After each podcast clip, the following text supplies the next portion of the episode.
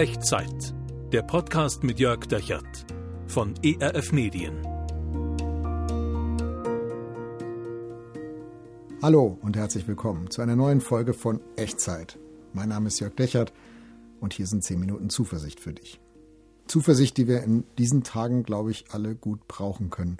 Erst die Corona-Krise, dann der Krieg in der Ukraine und die Entwicklung ist noch lange nicht zu Ende. Man hat so das Gefühl, die Krisen nehmen kein Ende und wenn dir es so geht wie mir, dann hast du jetzt so ein bisschen ein Gefühl der Ohnmacht, des Ausgeliefertsein, des Hilf, der Hilflosigkeit im Blick auf die die gesamtgesellschaftliche Situation, im Blick auf die Welt.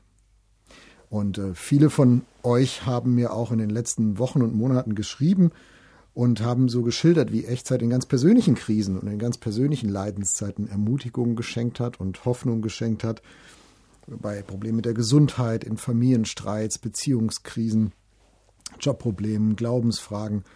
Und ich glaube, dir und mir, uns ist klar, dieses persönliche Leid, die Leiden dieser Zeit, man kann das nicht einfach abschalten, man kann das nicht einfach abkürzen, so gern ich das auch tun würde. Aber die Frage ist, gibt es einen Weg, hoffnungsvoll damit umzugehen, umgehen zu lernen, leben zu lernen? Die Leiden dieser Zeit, das ist das Thema in dieser Echtzeitfolge und in den nächsten beiden. Und heute wollen wir mal drauf gucken, wo wir da Ermutigung herziehen können aus dem Prinzip, dass Gott dir nahe kommt, wenn es eng wird.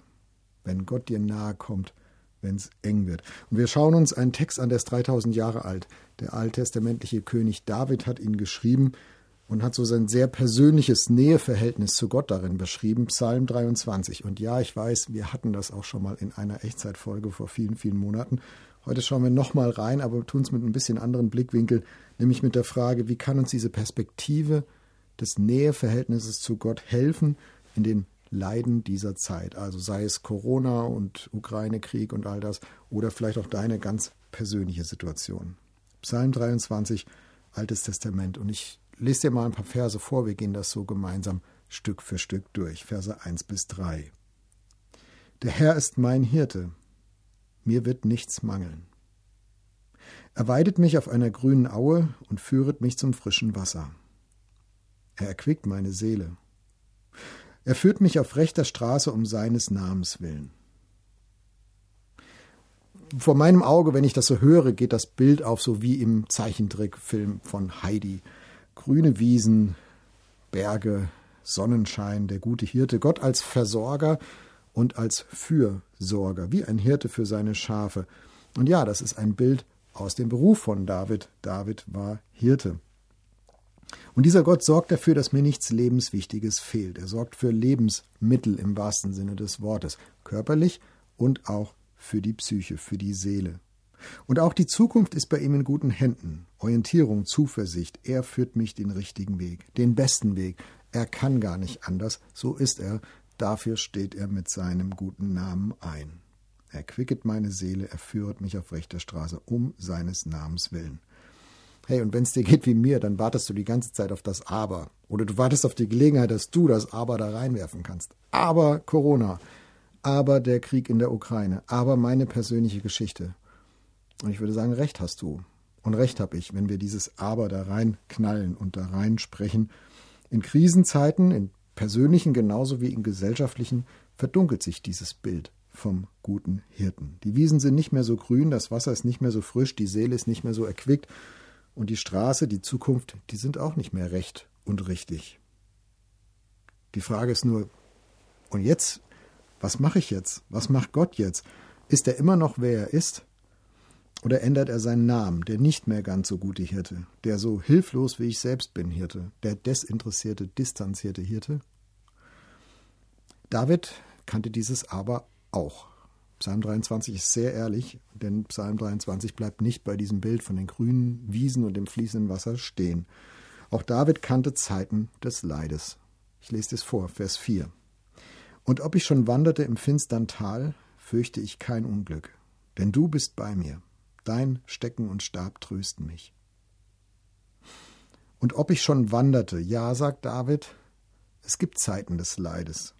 Es gibt dieser Zeit Leiden, es gibt diese Situation, wenn es eng wird, gesundheitlich, familiär, finanziell, mit den Zukunftsaussichten, mit der Lebensfreude, vielleicht sogar mit dem Lebenswillen. Es gibt diese Zeiten, wenn es eng wird mit der Hoffnung. Und in diesen Zeiten, im finstern Tal, wie er das beschrieben hat, da bist du bei mir, Gott. Dein Stecken und Stab trösten mich. Stecken und Stab, die, die Werkzeuge eines Hirten, die die Versorgung und Orientierung sonst geben, die geben jetzt nicht mehr Versorgung und Orientierung, jedenfalls nicht als erstes, sondern sie geben Trost. Und ich glaube, da steckt ein tiefes Geheimnis dahinter. Wenn du mit Gott lebst, ja, dann kannst du auch Zeiten erleben, Zeiten des Leides und der Krise, Zeiten, in denen du Versorgung vermisst, in der dir Orientierung fehlt, das kann sein. Aber genau in diesen Zeiten, und ob du schon wandertest im finsteren Tal, genau in diesen Zeiten ist Gottes Trost bei dir. Gott ist da mit seinem Trost. Und das ist nicht Theologie und das sind nicht schlaue Sprüche, sondern das ist Gott selbst. Hast du das gehört? Und ob ich schon wandert, wanderte im finstern Tal, du bist bei mir. Genau in dieser Dunkelheit wird Gott plötzlich zum Du. Das heißt, er kommt ganz nahe als Person. Nicht nur mit dem, was er gibt, sondern als der, der gibt, als der, der er ist. Also in dieser Zeit leiden, dann, wenn es eng wird, dann kommt Gott dir nahe. Er wird zum Du. Und du spürst seine Nähe, obwohl du es gar nicht so richtig erklären kannst. Und diese Nähe ist dir genug, obwohl es dir gerade an vielem fehlt. Und darum fürchte ich kein Unglück, kann David sagen. Nicht, weil mir keins mehr passieren könnte, sondern weil selbst ein Unglück den tiefsten Schrecken verloren hat, denn du bist bei mir. Gott ist bei dir. Und ob ich schon wanderte im finstern Tal, fürchte ich kein Unglück, denn du bist bei mir, dein Stecken und Stab trösten mich. Und dann schreibt David weiter, Vers fünf, du bereitest vor mir einen Tisch im Angesicht meiner Feinde. Du salbest mein Haupt mit Öl und schenkst mir voll ein. Also da ist eine Gleichzeitigkeit von Leid und von Gott, von Unglück und Nähe des Hirten, von Krisen und Getragensein, Aufgehobensein. Da sind meine Feinde und da ist dieser Tisch, den Gott mir deckt und mein Haupt salbt. Also es ist ein Bild mit von, von, dass mir Würde und Ehre verliehen wird, Genuss, Fülle, all das steckt in diesem Bild vom Salben mit dem Öl. Und du schenkst mir voll ein, schreibt David. Also wenn es eng wird, kommt Gott dir nahe und er ist immer noch Gott. Mit all seinen Ressourcen. Und ja, er setzt sie nicht ein, um dir die Krise zu ersparen oder dir das Leid abzusoften, dass du das nicht mehr so richtig mitkriegst und abzufedern. Die Krise ist voll da, aber Gott ist auch voll da. Er schenkt dir voll ein, voller Tisch, volles Öl, volles Einschenken. Und dann merkst du, was David in Vers sechs schreibt. Gutes und Barmherzigkeit werden mir folgen mein Leben lang und ich werde bleiben im Hause des Herrn immer da. Wenn Gott voll da ist und voll da bleibt, dann wird die Krise nicht das letzte Wort haben. Dann wird das Leid dieser Zeit nicht das letzte Wort haben.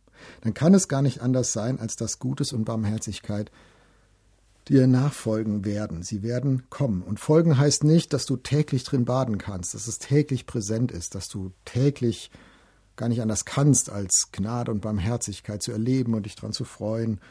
Es gibt Zeiten, wo wir das vermissen, wo wir es nicht gleich sehen können, wo wir Geduld brauchen und manchmal sogar Leidensbereitschaft.